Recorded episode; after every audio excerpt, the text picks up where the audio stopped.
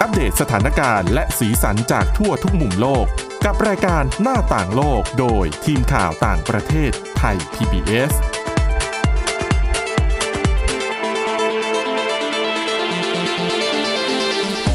สวัสดีค่ะ ต้อนรับคุณผู้ฟังเข้าสู่รายการหน้าต่างโลกนะคะ อัปเดตเรื่องราว สถานการณ์และสีสันจากทั่วทุกมุมโลกกับทีมข่าวต่างประเทศไทย PBS เช่นเคยนะคะ ติดตามฟังกันได้ผ่านทางพอดแคสต์ค้นหาคำว่าหน้าต่างโลก หรือไปที่เว็บไซต์ www.thaipbspodcast.com นะคะ วันนี้อยู่กันกับคุณเสาวลักษณ์จากวิวัฒนากุลและดิฉันวินิษฐาจิตกรีค่ะ สวัสดีค่ะ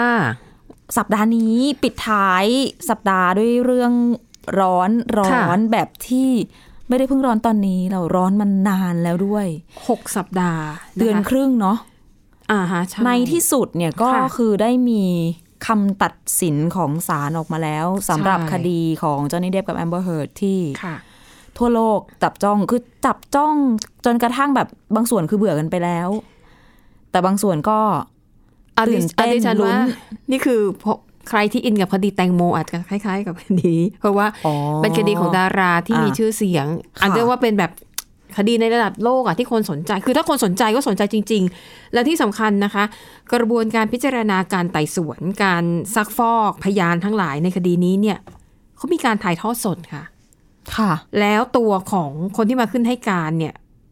อ่าก็ทั้งมีทั้งแอมเบอร์เฮิร์ทั้งจอห์นนี่เดฟคือก็เป็นดาราชื่อดังทั้งคู่ ค่ะ แล้วก็พยานบางคนก็เป็นดาราเป็นนางแบบชื่อดังอะไรอย่างเงี้ยนะคะ อืม อย่างเคทมอสอะไรอย่างเงี้ยก็มาให้การด้วย คนก็เลยให้ความสนใจ แล้วก็ต้องยอมรับว่าจอห์นนี่เดฟเนี่ย เวลาที่เขาพูดกันในสื่อสังคมออนไลน์เขาจะเรียกป่าเดฟนะคะเพราะว่า อ่า ถือว่าเป็นดารารุ่นใหญ่แล้วก็มีแฟนทั่วโลก เพราะว่าจอห์นนี่เดฟเนี่ย ก็จะเป็นดาราที่มีคาแรคเตอร์ที่โดดเด่น แล้วก็เขายังชอบเขามีวงดนตรีร็อกของเขาด้วยนะ ค่ะ ในช่วงที่แบบพิจารณาคดีเขาก็จะโพสต์ภาพแบบไปเล่นเพลงร็อกร้องเพลงเองด้วยอะไรเองด้วยอะไรอย่างเงี้ย อืม ก็เลยทำให้คดีนี้ ถือเป็นคดีแห่งปีอ่ะ ค่ะ ที่ได้รับความสนใจนะคะ ประเด็นหลักๆของคดีนี้ก็คือเป็นการฟ้องร้องในข้อหาหมิ่นประมาท จริงๆแล้วเดฟกับเฮิร์ตเนี่ยก็คือเคยแต่งงานกัน แต่ก็อยู่กินกันไม่นานนะคะ แล้วก็เลิกรากันไป ในช่วงที่เลิกรานั้นก็เป็นข่าวดังมาก เพราะว่าฝ่ายหญิงเนี่ยกล่าวหาว่าจอห์นนี่เดฟเนี่ยทำร้ายร่างกายเธอ ค่ะ นะคะเพียงแต่ว่าตอนนั้นเนี่ยมันไม่ได้มีการ คือมีการแจ้งความกับตำรวจ แต่ท้ายที่สุดแล้วเนี่ยมันไม่ได้มีคำตัดสินของศาลที่พิพากษาว่าจอห์นนี่เดฟทำร้ายร่างกายภรรยาจริง ๆ นะคะ อืม เป็นการกล่าวหาของฝ่ายหญิง แล้วก็ฝ่ายหญิงเนี่ยก็จะใช้วิธีโพสต์ภาพใบหน้าหรือว่าร่างกายตัวเองที่มีรอยฟกช้ ค่ะ ำแล้วอ้างว่าเป็นเป็นผลงานของจอห์นนี่เดฟที่ อืม ทำร้ายร่างกายเธอ แต่ทั้งหมดนี้มันไม่ได้มีหลักฐานทางคดีที่จะพิสูจน์ชัดๆว่า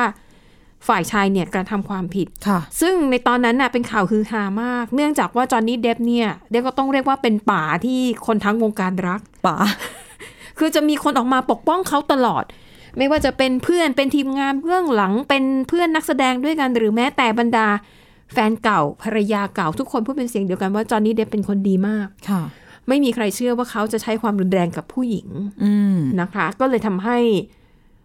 ซึ่งตอนฉันตอนแรกดิฉันก็เข้าใจว่าเออก็น่าจะจบกันไปแล้ว เพราะก็หย่าก็ก็น่าจะจบไป แต่ประเด็นเนี่ยไม่จบ เนื่องจากว่าแอมเบอร์เฮิร์ตเนี่ยนะคะ เธอเนี่ย ไปเขียนบทความค่ะ ลงในหนังสือพิมพ์ Washington Post นะคะ คือเนื้อหาในบทความเนี้ยเอ่อเขียนในทำนองที่ว่า เธอเนี่ยแอมเบอร์เฮิร์เนี่ยนะคะเป็นตัวแทนสังคม ในเรื่องการถูกใช้ความรุนแรงในครอบครัว บทความนี้ตีพิมพ์ปี 2561 ซึ่งในเนื้อหาไม่ได้เอ่ยชื่อจอห์นนี่เดฟแม้แต่ประโยคเดียว ค่ะ แต่ใครอ่านก็ต้องเข้าใจได้ว่า เธอหมายถึงจอห์นนี่เดฟเพราะว่ามันมีคดี มันมีเบื้อง มันมีเคยมันมีเคยมีเรื่องมีราวระหว่างกันมาแล้ว อืม อันนี้ล่ะค่ะ เลยเป็นเหตุผลให้จอห์นนี่เดฟเนี่ยลุกขึ้นมาฟ้องร้อง อ๋อ นะคะ เหมือนกับว่าในตอนนั้นเนี่ยตอนที่เลิกรากันไป มีการทำข้อตกลงระดับหนึ่งแล้วว่าเธอคือจะต้องไม่มีการพูดถึงหรือว่าหยิบยกเรื่องนี้ขึ้นมาอีก แต่แอมเบอร์เฮิร์ตเนี่ยเป็นฝ่ายที่เขียนบทความชิ้นนี้ แน่นอนนะคะ จอห์นนี่เดฟก็ มันมันสื่อถึงคนอื่นไปไม่ได้อะ ค่ะ มันหมายถึงจอห์นนี่เดฟแน่ๆนะคะ จอห์นนี่เดฟเลยฟ้องในข้อหาหมิ่นประมาทนะคะ แล้วก็ทำให้ตัวเขาเนี่ยเสียหายนะคะ จอห์นนี่เดฟเนี่ยเพราะว่าตอนนั้นที่เลิกกัน อย่างที่ดิฉันเล่าไป แม้จะไม่มีหลักฐานทางกฎหมาย ที่ยืนยันว่าจอห์นนี่เดฟทำผิด แต่ว่าเหตุการณ์ในครั้งนั้นทำให้เขาสูญเสียโอกาสในเรื่องของหน้าที่การงานแล้วก็เรื่องรายได้นะคะ อย่าง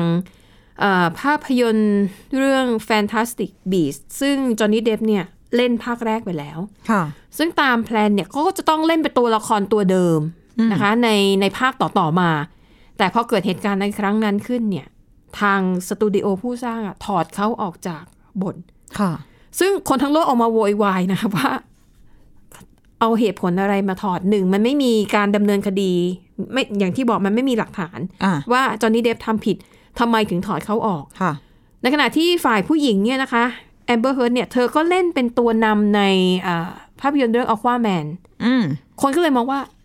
แล้วทำไมฝ่ายหญิงอะ่ะ ซึ่งก็ไม่มีหลักฐานเหมือนกัน แล้วก็ตกเป็นข่าวอื้อฉาวเหมือนกันทำไมถึงไม่ถูกเอ่อถูกปลดออกจากภาพยนตร์ มันก็เลยเป็นกระแสเหมือนกับการต่อสู้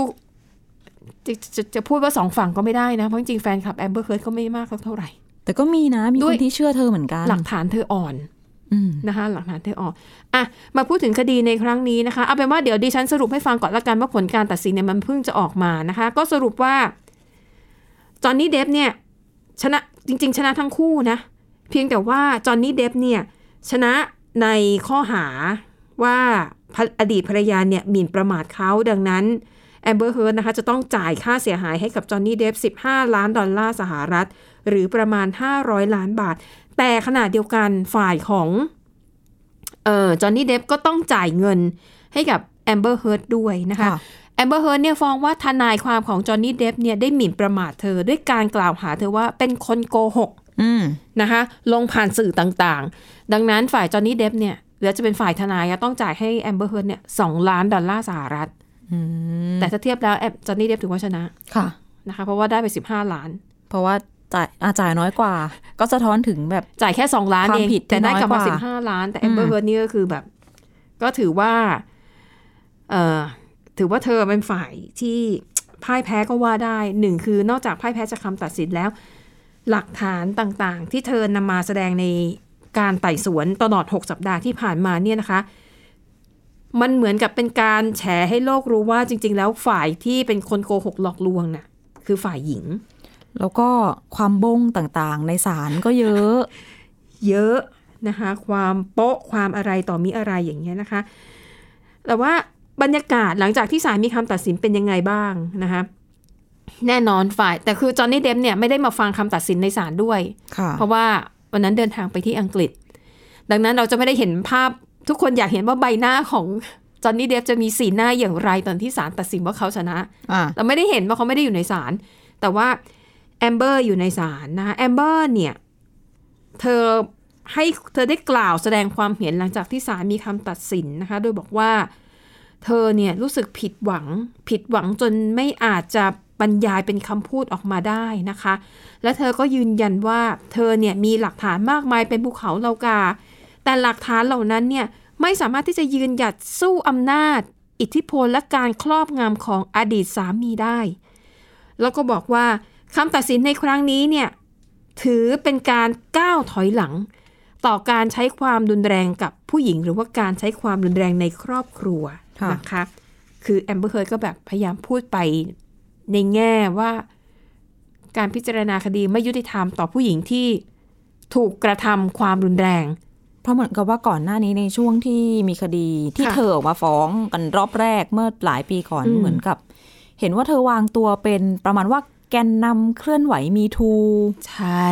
ใช่ อืม แต่จริงๆก็ฟังไม่ขึ้นนะคะ เพราะว่าอย่างตอนนั้นเนี่ยมีการเรียกตำรวจ ซึ่งเป็นตำรวจคนแรกที่ไปถึงบ้านที่เกิดเหตุที่แอมเบอร์เฮิร์ตอ้างว่าถูกทำร้ายร่างกาย ค่ะ ปรากฏว่าตำรวจบอกว่า ฉันไปถึงคนแรกตำรวจเป็นผู้หญิง ฉันก็ไปถึงคนแรกนะก็ฉันก็ไม่เห็นว่าหน้าเธอจะมีรอยบาดแผลฟกช้ำหรือมีอะไรเกิดขึ้น อ๋อ อ๋อแต่มีข้าวของในบ้านแบบมีโต๊ะล้มอะไรนิดหน่อย แต่ฉันไม่เห็นบาดแผลในร่างกาย อืม นั่นอะคือหลักฐานหลายอย่างอะมันบ่งชี้ว่าแอมเบอร์เฮิร์ตไม่ได้พูดความจริง ค่ะ โดยเฉพาะยิ่งหลักฐานที่นำมา แสดงในศาลในครั้งนี้ คือเยอะมากคือโป๊ะแตกไม่หยุดนะคะอ่ะแต่ว่าดิฉันจะหยิบมาบางอย่างละกันที่ชัดๆอืมมีอยู่ตอนนึงค่ะเอ่อแอมเบอร์เฮิร์ตเนี่ย เอาเครื่องสำอางที่มันจะคล้ายๆเป็นเชดดิ้งอะเอาไว้แบบ คอนซีลเลอร์ เออคอนซีลเลอร์หรือเป็นเชดดิ้งอะนะคะแอมเบอร์เฮิร์ตอ้างว่า เครื่องสำอางชิ้นนี้คือเอามาโชว์ในศาลเลยนะ ทนายความเอามาโชว์บอ ท ก นาย รื่ ค ง วามเป็น สำ คนเอามาโชว์ใช่ไหม ใช่ทางความถือ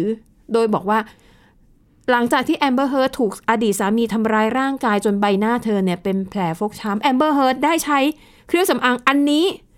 อันนี้เลยนะ ต้องมาทาเพื่อปกปิดรอยฟกช้ำของเธอ นี่คือการให้การในศาล เหมือน นะคะ แบบต้องพกคอนซีลเลอร์ตลอด ใช่ อะไรอย่างเงี้ยนะคะ แต่โป๊ะแตกก็คือว่าหลังจากนั้นเพียงแค่หนึ่งวันค่ะ บริษัทที่ผลิตคอนซีลเลอร์อันนั้น รุ่นนั้นนะคะ ออกมาแถลงในนามของบริษัทนะ บอกว่าเอ่อคอนซีลเลอร์รุ่นนี้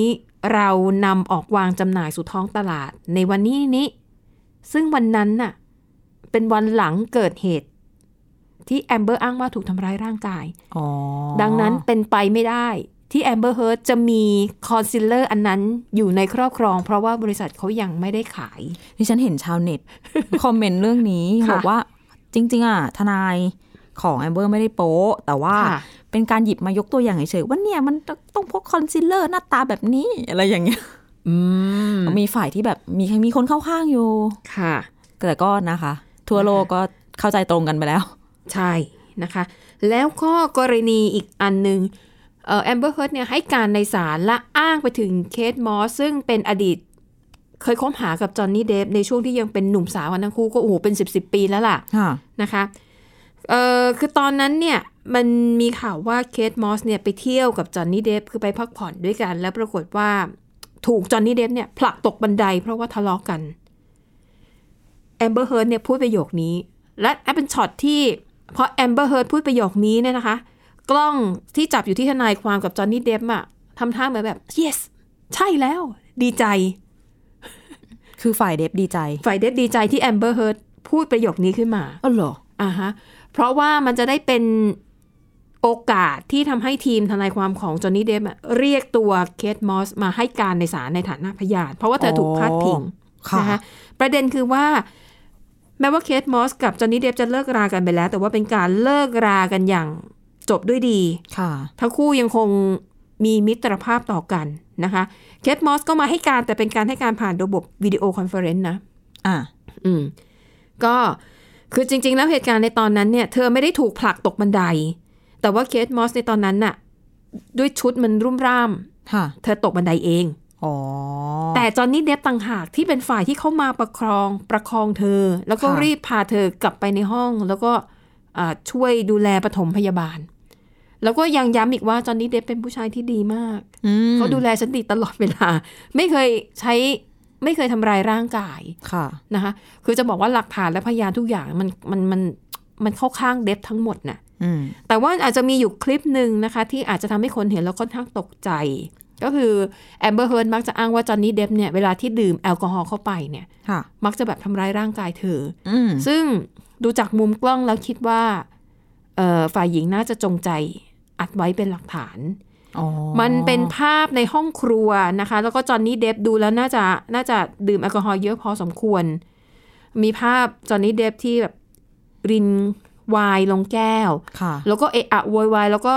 เปิดปิดประตูไอ้เคาน์เตอร์ครัว มันก็จะ อ่ามี มีตู้ที่เป็นลอยตู้ลอยใช่ไหมคะ ค่ะ จอห์นนี่เดฟก็แบบเปิดตู้ปิดตู้เสียงดัง อืม แต่ประเด็นคือจอห์นนี่เดฟแค่ทำเสียงดัง คือปิดเปิดตู้ดัง ๆ อะไรอย่าง ปึ้ เงี้ ง ย ๆปังๆ เออปึงปึงปังปังแต่ไม่มีหลักฐานเลยว่าจอห์นนี่เดฟแตะต้องหรือว่าทำร้ายร่างกายอดีตภรรยา ไม่มีเลย อ๋อหมา แม้ ยถึ แต่ ง นิด ว่า เดียว ภาพวิดีโอมันก็สื่อให้เห็นว่าเขาเนี่ย ชุนเฉียวอารมณ์ร้าย มี อืม จริง ดื่มแอลกอฮอล์จริง เพราะว่ามีเห็นอ้างเรื่องแบบยาเสพติดอะไรอย่างนี้ด้วยใช่ไหม เอ่อเอ่ออันนี้ดิฉันไม่เห็นนะ แสดงว่า เรื่องแอลกอฮอล์เนี่ย ดิฉัน ค่อ ไป ข้า ฟัง ชัด คนอื่นในอินเทอร์เน็ตโพส ค่ะ คอมเมนต์ กันมา สับสนไปหมดแล้วนะคะ ค่ะอ่านแต่อ่าอ่ะนั่นก็เป็นหลักฐานส่วนหนึ่งที่ต้องบอกว่าแบบจับโป๊ะของแอมเบอร์เฮิร์ตได้หลาย ๆ อย่างเหมือนกันนะคะ แล้วก็มีคนก็พยายามจะแบบจับดูหน้าตาสีหน้าท่าทางอาอาการของทุกคู่ นะคะ ก็พบว่าแอมเบอร์เฮิร์เนี่ยน่าจะแบบแสดงอะเหมือนกับอยู่พออยู่ในศาลก็แบบทำหน้าตาเศร้าสร้อยงองหงอยอะไรแบบเนี้ย ค่ะ นะคะอ่ะสุดท้ายคดีนี้ก็จบลง ดังนั้นหลังจากนี้ที่น่าจะต้องติดตามก็คือว่าแล้วอนาคตด้านการแสดงของแอมเบอร์เฮิร์จะเป็นอย่างไร อืม นะคะแล้วโอกาสหน้าที่การงานของจอห์นนี่เดฟเนี่ย มันจะมีอะไรที่แบบได้รับการชดเชยหรือเปล่า ค่ะ นะคะ แต่มีข่าวแววมาแล้วนะว่าอ่าภาพยนตร์เรื่อง Aquaman ภาคต่อเนี่ย มีคนรณรงค์ให้คน ให้สตูดิโอผู้สร้างเนี่ย ถอดแอมเบอร์เฮิร์ ใช้คำว่ารณรงค์เลยนะ ใช้คำว่ารณรงค์นะคะเอ่อเพราะว่าตัวละครแอมเบอร์เฮิร์นี่ถือว่าเป็นหนึ่งในนักแสดงหลักเลยนะ ค่ะ นะคะ แล้วก็ อันนั้นก็เป็นอีกประเด็นหนึ่งที่ต้องติดตามทุกคนอ่ะกลับมาที่กลับมาที่เรื่องของจอห์นนี่เดฟนะคะ จริงๆ แล้วเด็กรุ่นใหม่อาจจะไม่ค่อยนึกไม่ออกนะคะว่าจอห์นนี่เดฟเนี่ยทำไมถึงแบบโด่งดังได้ได้ขนาดนี้ อาจจะต้องย้อนกลับไปเพราะว่าผลงานเขาที่ดังจริงๆ ก็คือยุค 20-30 ปีก่อน ถือว่าเป็นดาราที่มีฝีมือการแสดงจัดจ้านพอตัวเลยทีเดียวนะคะ ค่ะ ภาพยนตร์ที่สร้างชื่อเสียงให้กับจอห์นนี่เดฟเยอะมากหลายเรื่องนะคะ แต่ส่วนใหญ่แล้วเนี่ยจะเป็นบทที่ไม่ใช่มนุษย์ อืม จะเป็นบทแฟนตาซีอย่างเช่น ภาพยนตร์เรื่อง Advert Sister เป็นเรื่องคล้ายๆเป็นเป็นตัวประหลาดอะคือมันเป็นหนังแฟนตาซีอะคือเป็น ค่ะ ตัวประหลาดที่เกิดมาได้ยังไงไม่รู้แต่ว่าพอเกิดมามืออะเป็นกันไกรทั้งหมด อ๋อ แล้วก็หน้าตาก็แบบมีเป็นรอยแผลเป็นน่ะนะคะ แล้วก็นักแสดงนางเอกในเรื่องนั้นคือวิโดนาไรเดอร์ ค่ะ ก็ทำให้ทั้งคู่ได้คบกันเอ่อพบกันครั้งแรกในหนัง แล้วก็ต่อมาก็สารสัมพันธ์ก็เป็นแฟนกัน กับแอมเบอร์เฮิร์ดก็เจอกันในหนังใช่ไหม เออ น่าจะใช่นะ อืม นะคะ แล้วก็อีกเรื่องหนึ่งอ่าจริงๆเขาดังหลายเรื่องนะคะ อย่างเรื่อง Alice in Wonderland เนี่ยจอห์นนี่ ค่ะ เดฟก็เล่นเป็นแทตเตอร์เป็นเป็นคาแรคเตอร์ที่เป็นนักทำหมวกอะ ค่ะ เออนะคะอันนั้นก็แบบไม่ใช่คนอีกเหมือนกัน ไล่มานี่ยังไม่ได้ดูสักเรื่องเลย แล้ นะ วก็มีแบบเล่นเป็นผีดิบบ้างเป็นปีศาจบ้างอะไรเงี้ยเขาบอกว่าเนี่ยคุณลองไปไล่ดูนะ ภาพยนตร์ที่จอห์นนี่เดฟเล่นนะแล้วเขาเล่นเป็นมนุษย์ธรรมดาธรรมดาเนี่ย มีกี่เรื่องนับได้เลย ดิฉันเคยดูเรื่องหนึ่ งน่าจะชื่อ transcendence มั้ง ค่ะ แต่เขาก็เป็นมนุษย์ที่แบบเสียชีวิตไปแล้ว แล้วไปอยู่ในคอมพิวเตอร์เหมือนเป็น AI แทนอะ อ่าอ่า ก็ไม่ใช่คนอีกอะแหละ ใช่นะคะ และที่ดังที่สุดก็น่าจะเป็นแจ็คสเปโร่ อ๋อใช่ใช่ใช่ อันนี้ถือว่าเป็นคนไหม ก็เป็นคนนะ เป็นโจรสลัดไง แฟนตาซีพอสมควร อ่าใช่ แต่เขาบอกเขาจะจอห์นนี่เดฟมันจะเหมาะกับหนังอะไรแนวแนวๆนี้แล้วก็รับบท อืมค่อนข้างจะหลากหลาย คือ ค่ะ คนดูไม่เบื่อนะคะ บทก็เปลี่ยนไปเรื่อย ๆ อย่างบทล่าสุดนี่คือตัวกลินกลินเดลวอลใช่ไหม ค่ะ ในภาพยนตร์เรื่อง Fantastic Beasts ก็ได้รับเสียงชมเยอะเหมือนกันแต่น่าเสียดายภาคต่อเขาเอาคนอื่นมาเล่นแทนไปเรียบร้อยแล้ว อืม นะคะคงไม่ได้เห็นจอห์นนี่เดฟในบทนี้แล้วอ่ะอันนี้ก็เป็นสรุปนะคะ เรื่องราวดราม่านะคะ เรื่องของอดีตคนเคยรัก แต่วันหนึ่งก็ต้องมาประจานอีกฝ่ายให้กับคนทั้งโลกได้รับทราบ อันนี้ก็เป็นเรื่องที่น่าเศร้าเหมือนกันนะคะอ่ะจบว่าด้วยเรื่องของมหากาบนะคะหวังว่าทั้งคู่น่าจะจบจบๆกันได้แล้วนะ ไม่น่าจะมีการฟ้องร้องอะไรนอกเหนือไปจากนี้อีก น่าจะสิ้นสุดแล้วนะ อืมนะ ถ้า แยย้ เกิ ย ดว่าน ดีกว่า มีอะไรขึ้นมาอีกเนี่ย ชาวเน็ตก็จะเหนื่อยอีกนะคะ ค่ะ ติดตามกันเป็น เดือนๆเลยทีเดียว ค่ะอ่ะไปอีกเรื่องหนึ่ง คื ม อเรื่องของเกาหลีเหนือ ค่ะ ถ้ายังจำกันได้สองสามสัปดาห์ก่อนโควิด -19 ที่ทั่วโลกเงียบไปแล้วเนี่ย ค่ะ ก็ไปโผล่ที่เกาหลีเหนือนะคะ แล้วก็ อืมเขาเขาไม่ได้บอกโควิดสิบเก้าเขาบอกไวรัส อ๋อบอกเป็น ปริศ ไข้ เขาบอกเป็นไข้ โอเค แหมแต่ก็รู้กันใช่ไหม ค่ะ ผ่านไปสักสองสามสัปดาห์เนี่ยเรื่องมันเงียบไปนะคะ ค่ะ ไม่ได้มีการอัปเดตตัวเลข อะไรเหมือนกับในช่วงที่เจอแรกๆอันนี้ก็เลยเกิดคำถามกันว่า หายไปแล้วเหรอ ค่ะ สถานการณ์ดีขึ้นหรือยังอะไรยังไง ก็มี อืม บทความ อื ที่ ม น่าสนใจจากสำนักข่าว BBC ซึ่งเขาเรียกว่าเป็นเสียงจากคนในเกาหลีเหนือ คือต้องบอกอย่างนี้ก่อนว่ารัฐบาลเกาหลีเหนือเนี่ยอ้างว่าสามารถจัดการควบคุมการระบาดได้แล้ว ค่ะ แต่พูดกว้างๆไงไม่ได้ลงรายละเอียดว่าอะไรยังไง ค่ะ ทีนี้ผู้สื่อข่าวของ BBC เนี่ยก็เลยเก็บข้อมูลจากการพูดคุยกับคนที่สามารถติด ต่อคนที่อยู่ในเกาหลีเหนืออ ม ได้ ค่ะ ซึ่งส่วนหนึ่งก็คือคนเกาหลีเหนือเองนั่นแหละที่แปรพัก อ่าฮะ ห ค่ะ นีออกมาแล้วปัจจุบันเนี่ยก็อาศัยอยู่ในเกาหลีใต้ แต่ทีนี้เนี่ยเขาจะมีวิธีการลับในการติดต่อกลับไปหาครอบครัวในเกาหลีเหนือ ค่ะ คือหนีออกมาได้แค่คนเดียวอะค่ะ ที่เหลือ ม ในบ้านออกมาไม่ได้ เขาก็จะมีเขาเรียกว่าเป็นแบบเหมือนโบรกเกอร์เป็นตัวกลาง ที่ ค่ะ เป็นคนจีน คือจัดการให้แบบมีโอกาสได้คุยโทรศัพท์กัน ค่ะ แต่ว่าการคุยเนี่ยก็จะต้องเรียกว่าเป็นแบบ แอบท แอบแอบสุดๆ ใช่ เป็นสายลับ เป็นสายโทรศัพท์แบบลับสุดยอด ค่ะ แล้วก็ครั้งหนึ่งคุยกันได้แบบแค่ไม่เกิน 5 นาทีอย่างเงี้ย ำค่ะ ชาวเกาหลีเหนือที่อยู่ในเกาหลีใต้แล้วคนนี้เนี่ยก็เลยโทรเข้าไปคุยกับที่บ้าน ที่บ้านถามเรื่องสถานการณ์เนี่ยค่ะ ที่บ้านก็เลยเล่าให้ฟังว่า ตอนเนี้ยคนป่วยด้วยอาการไข้เนี่ย ค่ะ มีเยอะมาก อืม แล้วก็เล่าด้วยว่าเดินไปไหนมาไหน สมมติเจอเดินสวนกันทักกันเนี่ยเขาจะขอยา ค่ะ ขอกันทั่วๆชาวบ้านทั่วไปนี่แหละเหมือนขอความช่วยเหลือกันเองอะ ค่ะ แล้วก็แต่ละคนเนี่ยพยายามที่จะหาอะไรก็ตามที่จะมาช่วยแบบบรรเทาอาการไข้ อืม แต่ว่าถามว่าหาได้ไหมก็ไม่ได้ ค่ะ อืม แต่ว่าข้อมูลเรื่องการเสียชีวิตอันเนี้ยก็ไม่ได้มีบอกนะคะ ว่าสถานการณ์เป็นยังไงยังไงเท่าไหร่แล้ว แต่ทีนี้เนี่ย ที่น่าสนใจอีกอย่างหนึ่งก็คือเรื่องของการจัดการเราถ้ายังจำกันได้ เราเคยคุยกันว่า ตัวรัฐบาลเกาหลีเหนือเนี่ยเอ่อเหมือนประชาสัมพันธ์ให้คนก็อ่ะเอาน้ำน้ำเกลือกลัว ค่ะ คอ ค่ะ ดื่ม อืม ชาอันนู้นอันนี้นะคะ อันนี้เนี่ยก็ยังได้ยินอยู่ว่า แต่คราวนี้มีรายละเอียดเพิ่มนิดนึงดิฉันเห็นเขาบอกว่า มีการแนะนำให้เอาเป็นใบสน ค่ะ ต้มน้ำ อืม แล้วดื่ม เพื่อให้ช่วยดีช่วยให้อาการดีขึ้น ค่ะ อืมฟังแล้วก็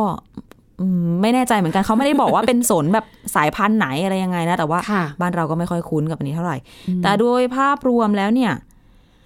เรื่องของยาเนี่ย ขาดแคลนนะคะ เหมือนอย่างที่เรารู้กันมาสักพักใหญ่ แล้วนอกจากน้ำเกลือ นอกจากน้ำต้มใบสนเนี่ย ก็หลายๆ คนหันไปพึ่งพิงเรื่องของสมุนไพรนะคะ ซึ่งเรื่องของทั้งสมุนไพรและทั้งยาเนี่ย ก็ขาดแคลนมาตั้งแต่ปี 2019 ค่ะ เพราะเกาหลีเหนือปิดพรมแดน อืม แต่ทีนี้เนี่ยอย่างที่บอกว่า สถานการณ์ตอนนี้ทางภาครัฐของเกาหลีเหนือเนี่ย อย่างถ้าในกรุงเปียงยาง ก็คือไม่มีคนออกมาเดินใช้ชีวิตข้างนอกบ้าน เพราะว่า ค่ะ เก็บตัวอยู่ในบ้านเนื่องจากโควิด -19 แต่ทีเนี้ยเนี่ย มีสำนักข่าว NK News นะคะ ของที่เกาหลีใต้ที่ติดตามเรื่องภายในเกาหลีเหนือเนี่ยเขาก็เอากล้องถ่ายภาพที่แบบซูมได้ไกลๆอะค่ะ ค่ะ ขึ้นเหมือนขึ้นไปอยู่บนภูเขาแล้วก็ซูมเข้าไปบนชายแดน ในฝั่ง อืม เกาหลีเหนือก็ยังเห็นว่า ค่ะ แถบชายแดนเนี่ย ประชากรเกษตรกรก็ยังออกมาทำไร่ทำนากันอยู่ ค่ะ อืม เพราะว่าในขณะเดียวกัน ถ้านึกถึงสถานการณ์โควิด -19 ที่ปกติเนี่ย คือสถานการณ์ปกติ ถ้าไม่ต้องกักตัวไม่ต้องเก็บตัว ในเกาหลีเหนือเรื่องอาหารการกินก็ไม่ได้เหลือเฟืออยู่แล้ว ค่ะ เขาก็เลยกังวลกันว่า อ่ะ แล้วถ้าไม่ได้ออกมาทำกินเนี่ย จะมีอาหารการกินกันยังไง คนจะอดตายไหม อืม อ่าอันนี้ก็เป็นหนึ่งในหลักฐานที่ชี้ให้เห็นถึงความเคลื่อนไหวของในฝั่งเกาหลีเหนือนะคะ อืมค่ะ แต่ทีนี้หลายข้อที่บรรดานักวิเคราะห์แล้วก็ผู้เชี่ยวชาญด้านเกาหลีเหนือตั้งข้อสังเกตก็คือเรื่องตัวเลขผู้เสียชีวิต ค่ะ ตอนนี้เนี่ยถ้าดูตัวเลขคนที่ไม่ใช่ติดเชื้อสิ คนที่เป็นไข้ อืม แล้วเสียชีวิต คนที่เป็นไข้อะมีประมาณ 15เปอร์เซ็นต์ อ่าฮะค่ะ ของประชากร ค่ะ แต่ตัวเลขคนเสียชีวิตเนี่ย ตั้งแต่เริ่มรายงานมาจนถึงตอนนี้ก็ 70 คน ค่ะ ซึ่ง ถ้าคำนวณอัตราการเสียชีวิตดูจะทำให้อัตราการเสียชีวิตจากโควิด -19 ของเกาหลีเหนือเนี่ย อยู่ที่ 0.002เปอร์เซ็นต์ ค่ะ ซึ่งน้อยที่สุดในโลก แต่ทั้งว่าแต่ทว่าตัวเลข แต่ ทั้งหมดนี้เนี่ยก็ไม่อาจจะเชื่อถือได้ว่า ใช่ จริงเท็จประการใด และอีกแต่หนึ่งก็คือ เมื่อย้อนดูลักษณะการระบาดของโควิด -19 อ่าเวลาเราเห็นว่า อ่ะจำนวนผู้ติดเชื้อเริ่มไต่ระดับขึ้นขึ้นขึ้นขึ้น จำนวนคนเสียชีวิตเนี่ยจะยังไม่ได้เพิ่มไปพร้อม ๆ กัน แต่ว่ามันจะมีช่วงแบบทิ้งห่างสัก 2-3 สัปดาห์ ค่ะ แล้วยอดผู้เสียชีวิตค่อยเพิ่มตามมาเนื่องจากว่ามันเป็นระยะเวลาที่โรคแบบค่อยๆอาฟักตัว หรือว่าอาการค่อยๆแย่ลง แต่ทีนี้เนี่ยสำหรับเกาหลีเหนือ ค่ะ ผู้เชี่ยวชาญก็ชี้ให้เห็นถึงความแปลกผิดแปลก แปลกประหลาดที่เกิดขึ้นก็คือ คนที่ดูเหมือนจะติดเชื้อ ค่ะ ตัวเลขยังเพิ่มเพิ่มเพิ่มเรื่อยๆ แต่ว่ายอดผู้เสียชีวิตเนี่ย พุ่งขึ้นสู่จุดสูงสุดแล้วเหมือนแซง อืม ส่วนทางกันในเรื่องของอัตรา แล้วทุกคนก็รู้แหละ ว่าตัวเลขเนี่ย แบบเนี้ยมันไม่ถูกต้องแน่นอน แต่ก็ ค่ะ หาคำตอบไม่ได้ไงคะ อืม ว่าอะไรคือสาเหตุ แล้วก็ไม่มีการรายงานข้อมูลอะไรเพิ่มเติมมากไปกว่านี้ด้วย อืมค่ะ อืม ซึ่งถามว่าตอนนี้ประเทศไหนจะช่วยเกาหลีเหนือยังไง ต้องบอกว่าเกาหลีเหนือเองเนี่ยก็มีการสั่งซื้อ มีการนำเข้าหน้ากากเอยอุปกรณ์เอยจากทางจีนนะคะ ค่ะ เพียงแต่ว่าการช่วยเหลือจากหลาย ๆ ประเทศเนี่ยทำไม่ได้ เพราะว่าก็ไม่รู้ว่ามันเกิดอะไรขึ้น หรือว่าแม้แต่คนเกาหลีเหนือเองที่หนีออกมาแล้ว ค่ะ แล้วอยากจะสอบถามหรือว่าทำอะไรสักอย่างเนี่ย ก็เช่นเดียวกันกับคนทั้งโลกคือทำไม่ได้ อืม เพราะไม่มีข้อมูล ค่ะ ดังนั้นก็การระบาดของโควิด -19 ในเกาหลีเหนือ ยังคงเป็นปริศนาต่อไป จะอ่าใช่ อืม แล้วก็คงต้องติดตามสถานการณ์กันต่อไปเรื่อย ๆ นะคะ ค่ะ ถ้ามีอัปเดตอะไรจะนำมาเล่าให้คุณผู้ฟังฟังกันเช่นเคยค่ะ และนี่คือเรื่องราวทั้งหมดที่นำมาฝากกันในรายการหน้าต่างโลกวันนี้นะคะ ขอบคุณสำหรับการติดตามค่ะ เราสองคนและทีมงานทั้งหมดลาไปก่อน สวัสดีค่ะ สวัสดีค่ะ Thai PBS podcast. View the world via the voice.